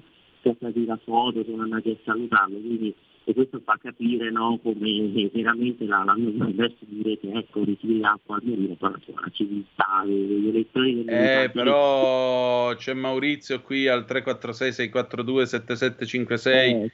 che dice: ciao, ma a Cervia c'era bisogno di chiamare l'Annunziata per Giorgetti, non erano disponibili altri, non capisco certi servizi ai candidati P D, basta. Tu mi pare che una eh, battutina gliel'abbia fatta su sta candidatura all'Annunziata. Esatto, esatto. Eh, perché ve la dico, ve lo anticipo, ma io ero lì e sapete, no, che non c'è, cioè, questa nostra regola che, per cui tra giornalisti non ci si intervista, insomma, a meno che no, sai Tonino, poi si chiami, ne so, in trasmissione, in programma, allora se il giornalista esatto. è un conduttore, un ospite, un opinionista che è anche giornalista, vabbè, però tu giustamente mi hai detto possiamo fare questa deroga, no? E facciamogli una domandina un po', un po' scomoda. Però comunque ieri l'Annunziata non è stata tanto polemica, perché appunto probabilmente, non so, comunque ospite, molti ci ricorderanno appunto lo scontro quasi epico di carico che avvenne con Berlusconi anni fa, recentemente con la Roccella, anche con la Parolaccia, ma insomma poi alla fine lei sì ha posto queste domande un po' scomode sulla Bolkestein, sui tassisti, balneari eccetera, anche per esempio un po' sulla, sulla situazione economica, comunque Giorgetti ha dovuto un po' evidenziare delle critiche sulla politica della B C E, perché se continua a tenere tassi così alte, ovvio che eh, prima o poi, forse sta già accadendo, si innescano nelle dinamiche di recessione. La stessa Germania ha rallentato, eh, quindi Giorgetti ha detto comunque l'Italia sta tenendo, nonostante per esempio tutto il nord-est lavori come compatto per l'economia tedesca che sta rallentando, che sta frenando. Comunque ecco, poi potrete vedere che l'atteggiamento eh, della stessa Annunziata è stato abbastanza cordiale, anzi sicuramente cordiale. Giorgetti ha risposto con calma alla sua solita pacatezza a tutto. Il video, come sapete, della registrazione della diretta è già caricato sulla pagina Facebook della Lega, quindi potete rivederlo lì. Ma noi, Tonino, lo possiamo anticipare, quindi possiamo dire appunto che Jacopo Morone poi l'abbiamo intervistato, come dicevi, ma abbiamo rivolto questa domanda un po' così da, per invecchiarla all'Annunziata. La diciamo? Sì, a questo punto. Sì, sì, sì. Dilla, dilla. Esatto. Perché tu mi hai detto prova a scrivere se si candiderà l'anno prossimo, no, per le elezioni europee, e io ovviamente mi sono avvicinato, già l'avevo salutata perché questo forse non ve l'avevo ancora detto. Lei, pensate, è anche l'autrice di un libro di geografia, di geopolitica che si utilizza, edito dalla Giorgetti, che si utilizza al liceo, dove studio di Cistello. E allora poi mi sono avvicinato e ho fatto questa domanda: ma quindi, dottoressa, si candiderà l'anno prossimo per le elezioni europee? E mentre facevo questa domanda, lo dicevo anche a te, Tonino, ripensavo alla Gruber che nel duemilaquattro, mezzo busto del T G uno, praticamente conosciuta da tutti gli italiani perché il T G lì era terato, quindi nel salotto di casa di tutti, e quell'anno la Gruber ottenne più preferenze di Silvio Berlusconi, quindi a, a ragion veduta, no, abbiamo posto questa domanda e lei, l'Annunziata, mi ha risposto eh, magari mi candidato voi della Lega. Quindi ha risposto con questa, diciamo, frase che è un po' una provocazione, e vabbè, ci facciamo due risate, ma insomma alla fine secondo me è andata bene, come ha detto Morrone, serate, tutti questi grandi ospiti, eh, tanti che hanno partecipato, militanti che sono venuti da varie regioni d'Italia, e poi ho conosciuto tanti di voi, tanti radioascoltatori. C'era, c'era Gaspari che mi ha detto che ci sente sempre, che cerca di sensibilizzare gli altri. Sì, lui viene, va tutti gli anni, lo salutiamo l'amico Gaspari che esatto. È un affezionato, grazie. E quindi il bello è proprio questo, che tutta la grande comunità dei militanti leghisti, dei radioascoltatori di Radio Libertà si ritrova, ci si conosce, nuove amicizie, e soprattutto ci fa il punto della situazione e si spera, in tanti, no, l'abbiamo detto, l'anno prossimo che poi la Lega possa consolidare questo risultato. Ovviamente le speranze per l'Italia, per la crescita, come ha ribadito Giorgetti, di arrivare almeno a oltre l'uno per cento, quello che ci si aspetta di crescita del P I L per quest'anno. E come Lega, certo, vedete, no, la media degli ultimi sondaggi è il dieci per cento, ma si sa che poi per l'europeo ci possa essere una bella volata, e insomma tanti si stanno già preparando per questa campagna elettorale. Allora Pier Vittorio, grazie del tuo lavoro, adesso mandiamo in onda la tua intervista a Jacopo Morrone. Ti direi più, torna e questa radio aspetta a te, va bene? Grazie, grazie a voi. Complimenti. Grazie del tuo contributo e del tuo lavoro, buona giornata. Figuratevi, anche a voi, grazie. Ciao, e allora sentiamo che cosa si è detto Pier Vittorio con eh, Jacopo Morrone. Vai Giulio Cesare, per favore. Con l'onorevole Jacopo Morrone, ultima serata di queste sei, veramente un gran finale con il ministro Giorgetti dell'Economia e Lucia Annunziata. Che bilancio possiamo tracciare? Veramente fantastico, io direi, oltretutto in questa terra, la Romagna, ancora ferita dal dramma dell'alluvione. Abbiamo iniziato con Mario Giordano, con centinaia di persone, abbiamo chiuso con l'Annunziata e il nostro ministro Giancarlo Giorgetti e sei settecento persone, quindi può fare solo che piacere.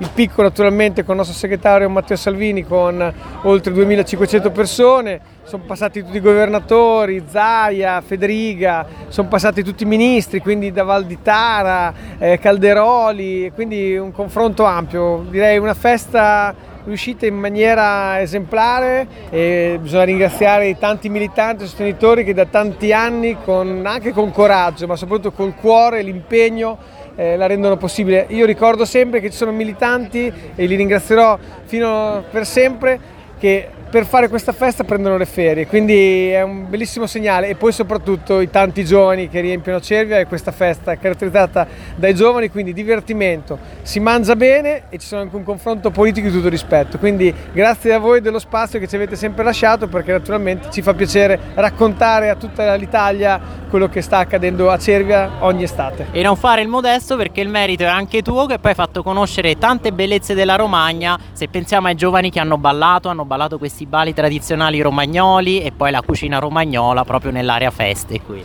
Beh, questo sicuramente, noi facciamo politica quindi in maniera seria, anche col sorriso, e penso sia il messaggio più bello. È proprio da veri romagnoli, solari ed efficienti. grazie. grazie, grazie ancora, al prossimo anno. Alla prossima, grazie. grazie.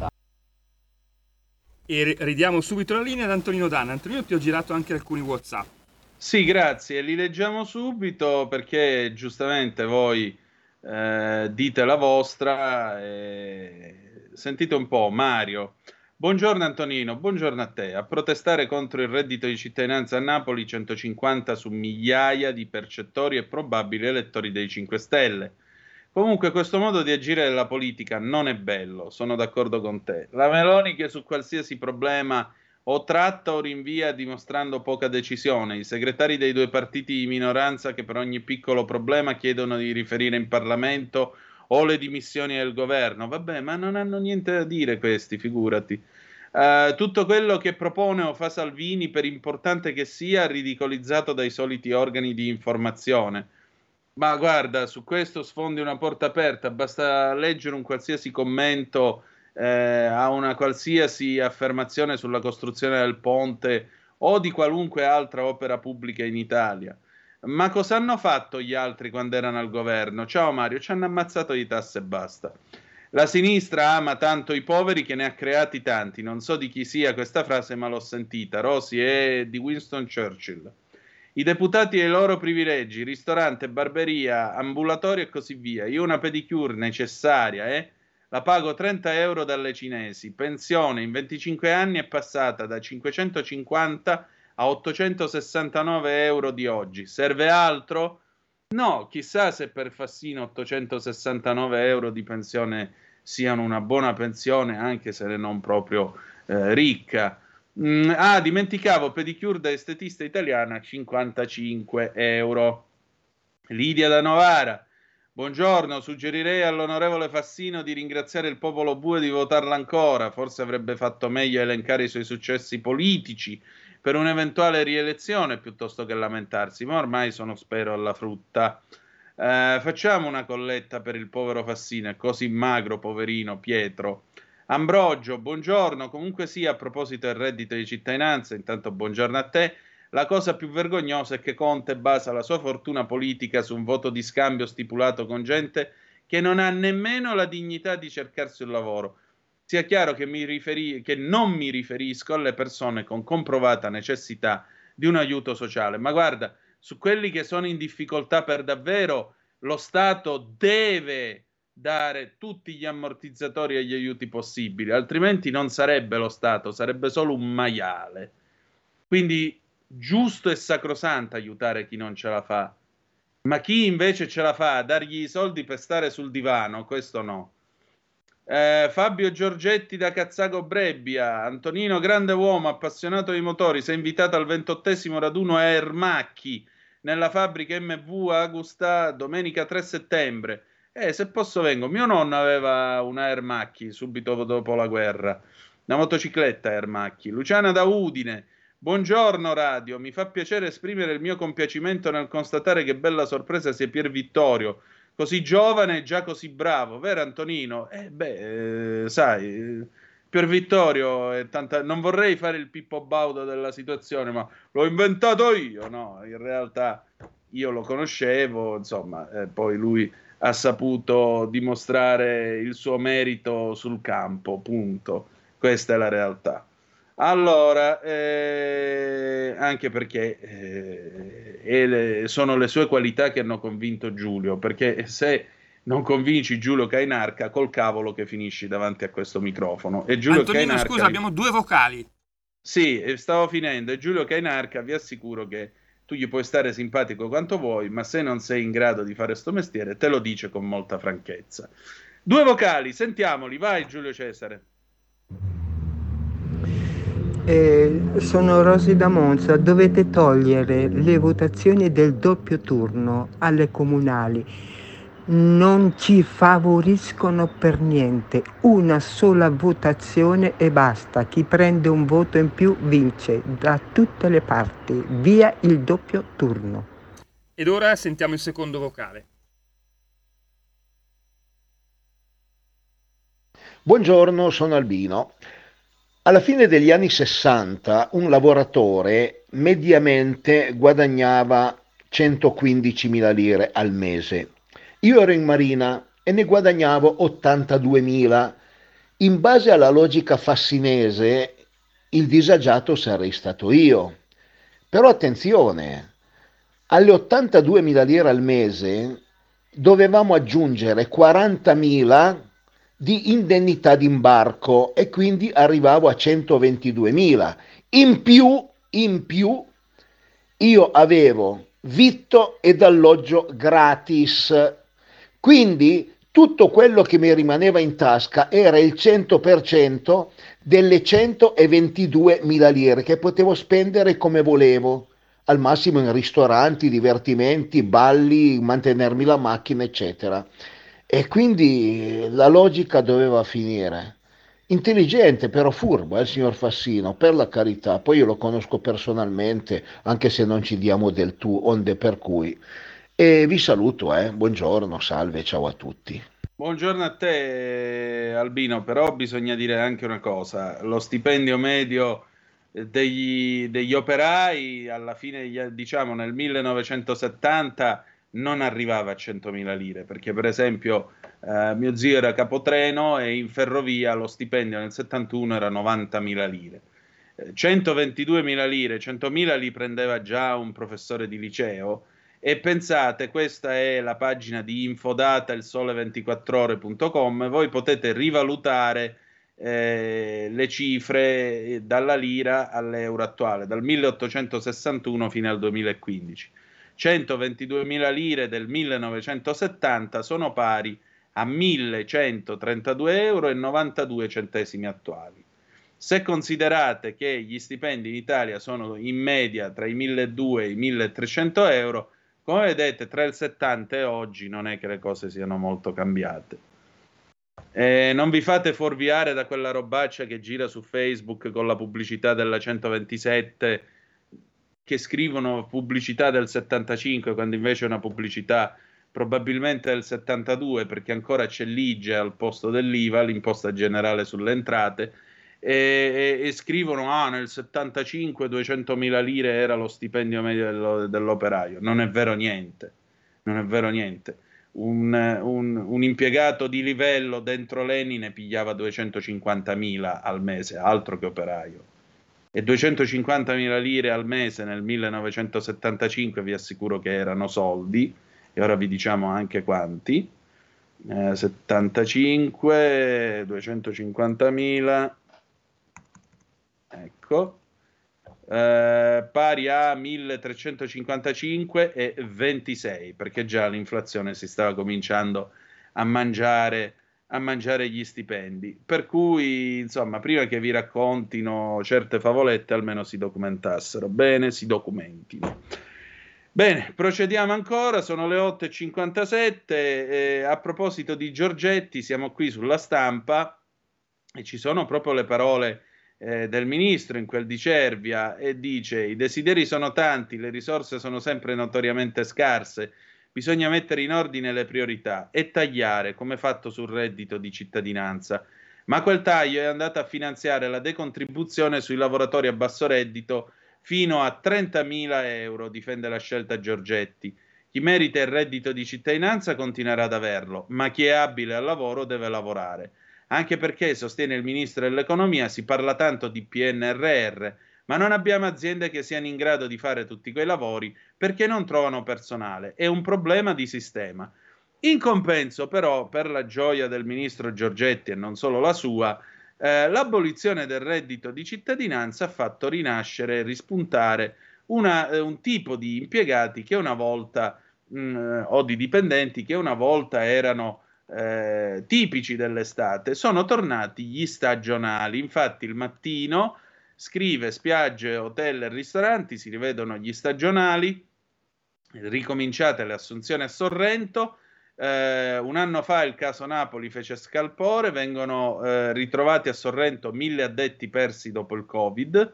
Un anno fa il caso Napoli fece scalpore, gli industriali, il mercato non è più fermo. Secondo il report della sezione turismo e l'Unione Industriali, a ridosso dell'estate duemilaventidue mancava il trenta per cento di personale nelle strutture alberghiere all'ombra del Vesuvio.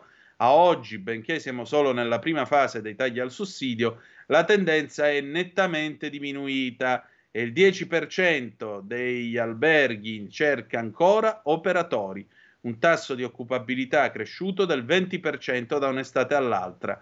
Parliamo di migliaia di persone tornate in attività.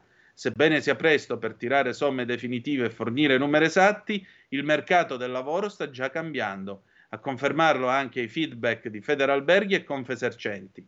La controprova viene anche dalla costiera sorrentina. In tanti sono tornati, racconta il presidente di Federalberghi Campania e Penisola Sorrentina Costanzo Iaccarino. Quei tanti, secondo una prima valutazione, sarebbero almeno mille. Guarda, guarda, guarda.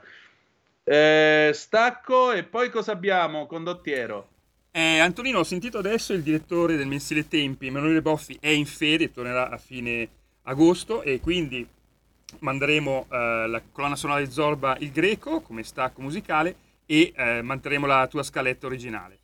Perfetto, allora andiamo in pausa, dopodiché Mikis Theodorakis, La danza di Zorba del millenovecentosessantaquattro, perché è alle nove e venti, poi ve lo spiego, a tra poco. Yeah. Un nuovo modo per sostenere la tua radio. Visita radio libertà punto net. Ti basta un click e potrai versare il tuo contributo volontario direttamente online. Potrai donare con ogni tipo di carta di credito, anche prepagata. Ti aspettiamo online su radio libertà punto net. Sostieni la tua radio con il tuo contributo volontario. Radio Libertà, la tua radio. Diamo voce alla nostra gente. Stai ascoltando Radio Libertà, la tua voce libera, senza filtri né censura. La tua radio.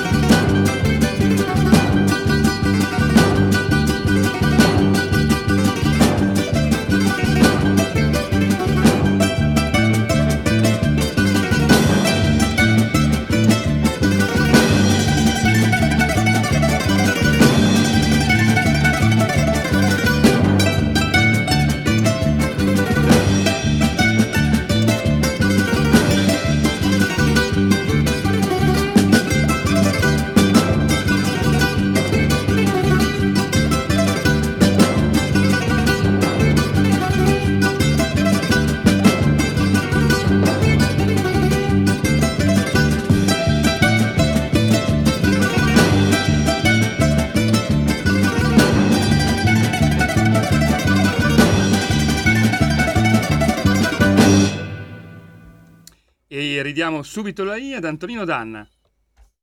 Grazie condottiero, mio condottiero. E allora siete sempre sulle magiche, magiche, magiche onde di Radio Libertà. Questa è sempre la rassegna stampa. Antonino Danna al microfono con voi. Eh, noi andiamo avanti con la rassegna stampa, perché ora apriamo un momento una pagina, diciamo così, di esteri, perché eh, Trump eh, ieri avete visto ah, l'accusa, l'assalto, la cospirazione. Bene, Stefano Graziosi sulla Verità spiega: l'incriminazione di Trump è scarica, scompare l'accusa di insurrezione.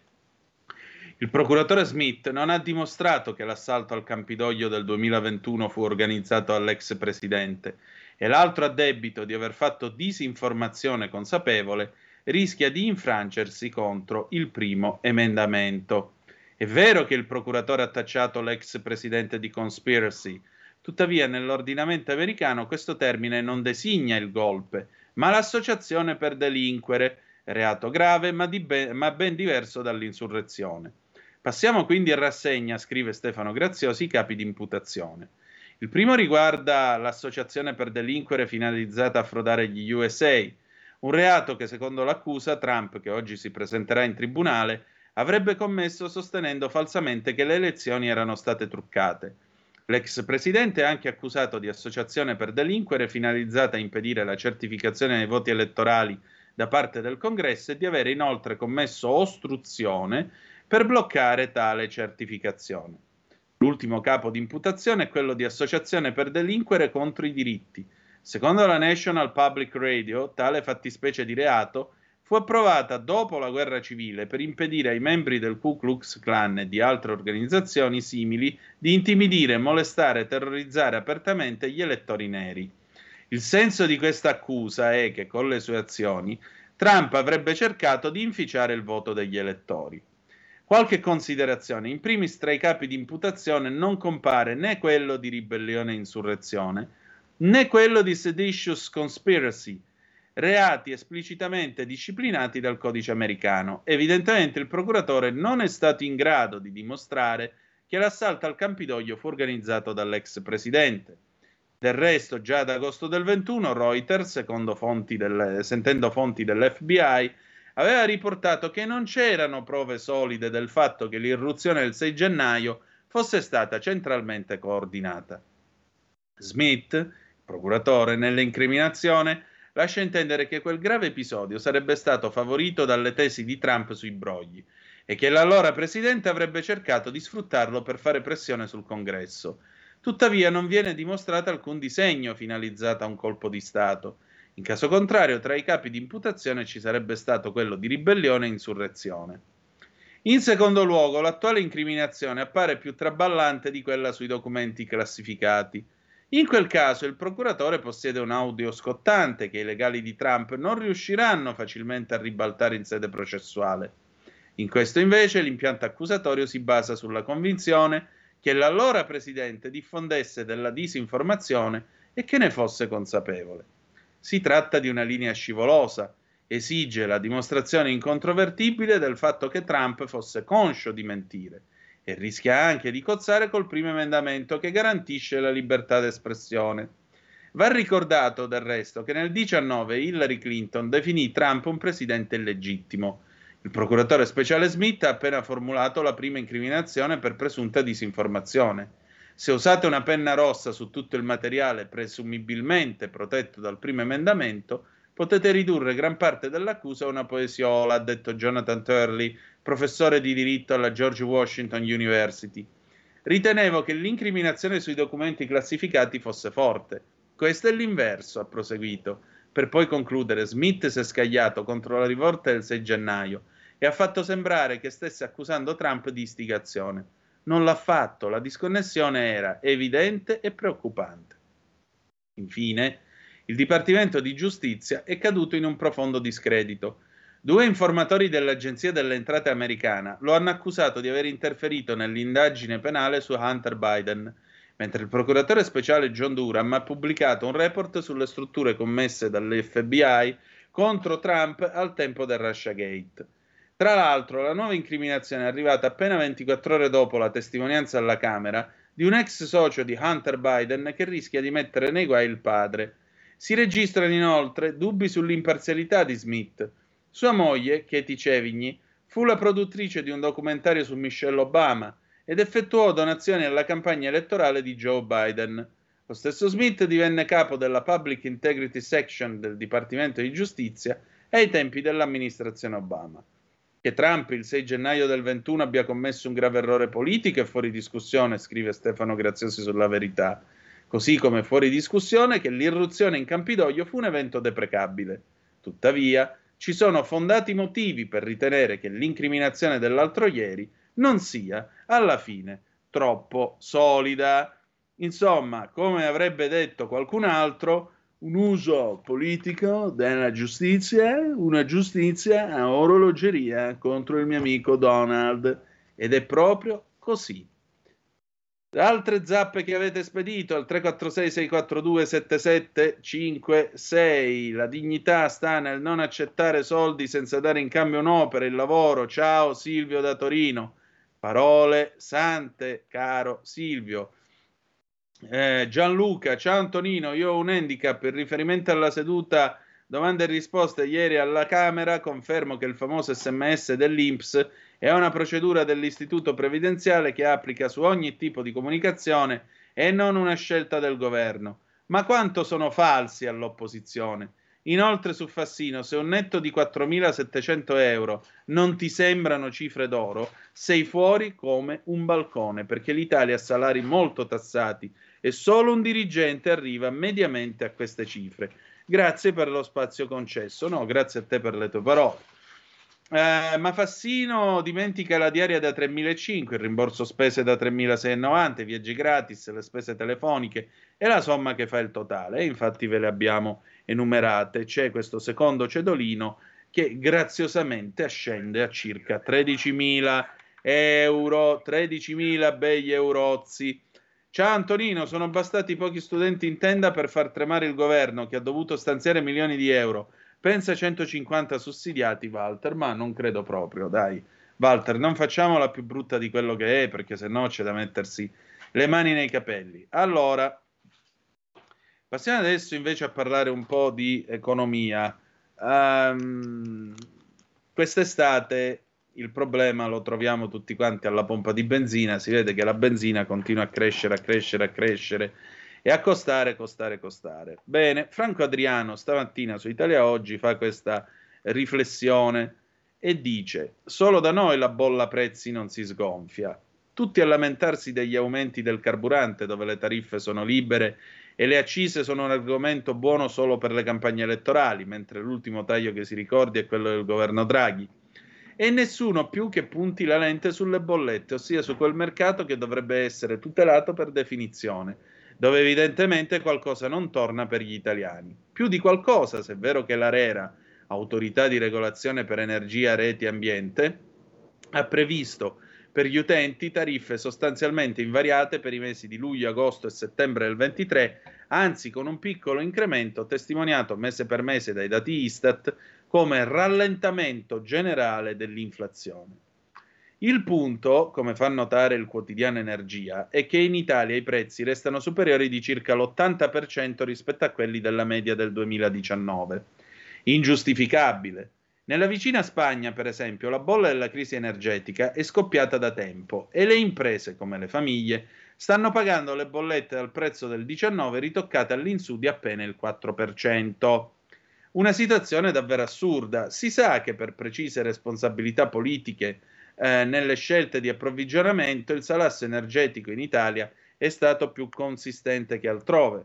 Nel novembre duemilaventidue i rincari hanno sfiorato il duecento per cento, quando nell'Eurozona il picco è stato dell'ottanta per cento in più rispetto ai prezzi pre-pandemia. Ma adesso questo fenomeno non si spiega più, se non con la volontà di rallentare la normalizzazione dei prezzi. Quindi, come vedete, qualcuno ci sta ancora bellamente mangiando sopra.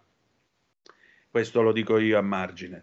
Continuiamo con Franco Adriano su Italia Oggi. Tanto più che il divario col resto d'Europa s'amplifica per quanto riguarda l'elettricità. Infatti, solo in Italia per la luce si continua a pagare quasi il doppio rispetto al duemiladiciannove. Enrico Quintavalle, responsabile dell'ufficio studi di Confartigianato, per primo ha sottolineato che alla bolla dei prezzi, che solo in Italia tarda a sgonfiarsi, si affianca l'inaspettato calo dei dati della manifattura italiana. Il volume dell'attività produttiva in Italia, dopo l'accennato boom, registra ora una discesa del due virgola tre per cento, mentre aumenta del due virgola due per cento in Germania, nonostante la recessione tecnica in corso. Una vera e propria beffa. Ecco perché, al di là delle possibili speculazioni sul mercato libero dei carburanti e prezzi al consumo, occorrerebbe chiedersi che sta succedendo sul mercato tutelato. Per chi? Eh, bella domandina, per chi è tutelato sto mercato? Eh, lo sapremo. Oh. Mentre abbiamo ancora cinque minuti prima di eh, Epos, la rubrica del giovedì dedicata alla mitologia a cura di Gabriella Ronza, io però devo spezzare una lancia a favore del povero Fassino, che sì, ieri si è prodotto in questo siparietto dei quattromilasette che francamente si sarebbe potuto risparmiare, ma che parla con, con eh, Francesco De Palo su eh, formiche punto net, ripreso da Italia Oggi di stamattina, e spiega la situazione dell'Africa. Dice: all'Africa diamo dieci volte di più della Cina, ma lo sforzo U E non si vede perché agisce disordinatamente, paese per paese. E allora Fassino, che è eh, diciamo, presidente della Commissione Esteri della Camera, eh, naturalmente eh, cerca di, di, di mettere le cose in chiaro e dice una cosa molto interessante. Mali e Burkina Faso sul piede di guerra, quanto è vicino il conflitto allargato dopo il golpe in Niger? Risposta: il golpe in Niger viene dopo analoghi colpi di Stato in Mali, Burkina Faso, Sud Sudan, Sudan. Si allarga a macchia d'olio l'area dell'autocrazia e dell'instabilità nella regione del Sahel. Un golpe che ha effetti devastanti sul Niger, dove si era avviato un percorso lento ma costante di crescita economica. Ma non è tutto, cioè... È un golpe che va oltre lo stesso Niger, collocato in una posizione geopolitica particolarmente delicata, ed esiste il rischio che la crisi si allarghi ad altri paesi della regione tentati dalla scelta dell'autocrazia. Tanto più alla luce di un altro elemento ormai del tutto evidente: nel Sahel la Russia tende a marcare una propria influenza con un'ambizione di presenza africana. La Russia con l'Africa ha sempre avuto rapporti significativi, viene fatto notare a Fassino, che risponde: certo, pensa ai rapporti con l'Algeria di Ben Bella e con l'Egitto fin dai tempi di Nasser, penso alla presenza in Somalia o Angola insieme ai cubani negli anni novanta, o all'attenzione maggiore che la Russia, dopo lo scoppio della guerra in Ucraina, ha dedicato al continente africano con i molti viaggi di Lavrov nella regione. Da ultimo il vertice di San Pietroburgo, con la promessa di Putin ai paesi africani di fornire in ogni caso le granaglie di cui quei paesi hanno bisogno per alimentare i loro popoli. Domanda: la tendenza russa, la tendenza a espandere l'influenza russa è legata alle mire della Wagner? Risposta: la Wagner è stata in questi anni l'avanguardia della presenza russa nel continente. Dopo il tentativo di Prigozhin di insubordinazione a Putin, oggi Mosca tende a rappresentarsi direttamente. Di fronte al forte isolamento, soprattutto da parte dell'Occidente, di cui la Russia soffre per l'aggressione all'Ucraina, Mosca prova a uscirne ponendosi come un punto di riferimento per il Global South e per i paesi di altri continenti a partire da quelli africani. E anche se non ha le risorse e la forza della Cina, ormai fortemente radicata in molti paesi del continente africano, sarebbe tuttavia un errore sottovalutare l'ambizione africana di Mosca. Tutto questo credo chiami in causa la responsabilità dell'Europa. Con quali prospettive? Se c'è un continente che è vitalmente interessato a quello che accadrà in Africa nei prossimi anni è l'Europa. Ciò che accadrà in quel continente dei prossimi anni determinerà il destino del mondo. Le dinamiche demografiche sono inequivocabili. Oggi vivono in Africa un miliardo e mezzo di persone, che saranno due miliardi e mezzo nel cinquanta, quattro miliardi alla fine del secolo. La Nigeria, in virtù di questa dinamica demografica, diventerà il terzo paese più popoloso del mondo, dopo India e Cina e davanti agli Stati Uniti. E dunque, e chiunque comprende che il destino di quattro miliardi di persone non può essere certo affidato alle migrazioni, se non altro per ovvie ragioni dimensionali. Quindi il problema investe lo sviluppo? Sviluppo e crescita. E chi è direttamente interessato a farli in primis è l'Europa, soprattutto nel momento in cui gli Stati Uniti in modo esplicito concentrano la loro attenzione eh, alla regione Indo-Pacifica. L'Europa deve dotarsi di un piano Africa adeguato. Se si fa la somma aritmetica degli investimenti ai paesi dell'Unione Europea, più la Gran Bretagna, in Africa sono dieci volte superiori agli investimenti cinesi. Ma una somma aritmetica non è espressione di un progetto organico dell'Europa sull'Africa, che è proprio il salto di qualità che l'Unione Europea deve fare. Insomma, eh, la Nigeria cresce, questo ce l'ha detto più volte Carlo Cambi, ed è ora di occuparci dell'Africa, che è un tema che abbiamo ripetuto più volte. Adesso è il momento della mitologia con Gabriella Ronza. Epos ci racconta le folli nascite degli dei. A tra poco. Salve a tutti e benvenuti sul mio canale, sono Gabriella e oggi vi parlerò delle folli origini e nascite degli dei. Manco da tantissimo da YouTube, so di essere stata assente, non di certo per mio volere, ma per i numerosissimi impegni che mi hanno coinvolta. Ho dovuto dedicare molti mesi allo studio per questioni mie personali e lavorative e dopo questo estenuante periodo, diciamo così, Uh, ho voluto riposarmi, dunque non sono riuscita perché sapevo di non poter al massimo delle mie forze, della mia concentrazione, a dedicarmi alla realizzazione e poi alla pubblicazione dei video. Cercherò di evitare periodi così lunghi di pausa, ma non posso prometterlo perché so che i prossimi mesi saranno altrettanto estenuanti. Sicuramente ci proverò. Siamo nel pieno delle vacanze estive, molti di voi sono in giro per il mondo o sono a riposare al mare o in montagna, quindi ho deciso di portare oggi sul canale un, argom- un argomento um, che io ritengo abbastanza divertente, comunque non troppo pesante. Certo, sono io a ritenerlo divertente, magari non è così nel vostro caso. A ogni modo, bando le ciance e come al solito iniziamo. Se sentite rumori strani non vi preoccupate, si sta preparando un temporale qui dove mi trovo, che è la casa dei miei genitori, ecco perché ho cambiato anche location, però insomma spero che l'audio non sia proprio pessimo. Come al solito mi concentrerò soprattutto sulla mitologia greca e al massimo romana, proprio perché è quella parte di mitologia in cui io mi sento più preparata. Probabilmente un giorno realizzerò un video in cui eh, vi spiegherò il mio rapporto con la mitologia e potrete quindi capire perché sia così importante per me e perché la maggior parte dei contenuti di questo canale eh, si occupano proprio di essa.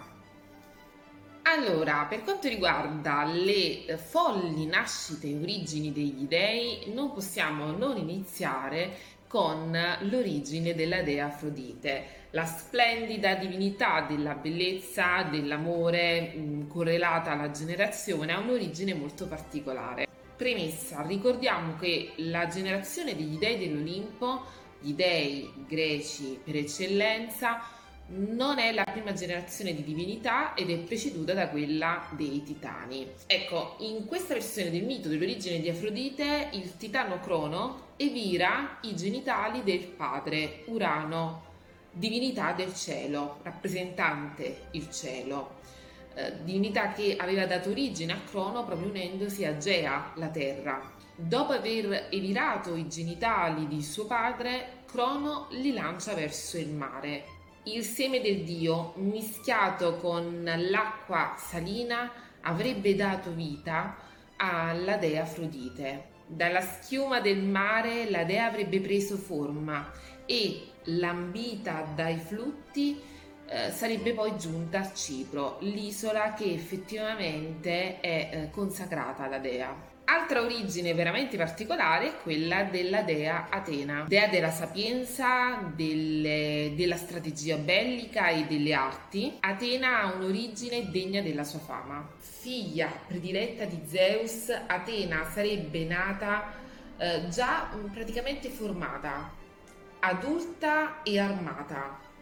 Secondo una versione del mito, sarebbe nata direttamente dalla testa del padre. In un'altra versione dal suo polpaccio. In entrambi i casi queste parti del corpo sono collegate agli attributi tipici della dea. In alcune versioni Zeus sembrerebbe aver generato la dea totalmente da solo, in una sorta di processo di partenogenesi. In altre Zeus avrebbe precedentemente inghiottito eh, Meti, dea della prudenza e della saggezza, nonché vera madre di Atena. Più che della nascita dell'eroe Teseo parleremo del suo concepimento, perché è veramente molto particolare.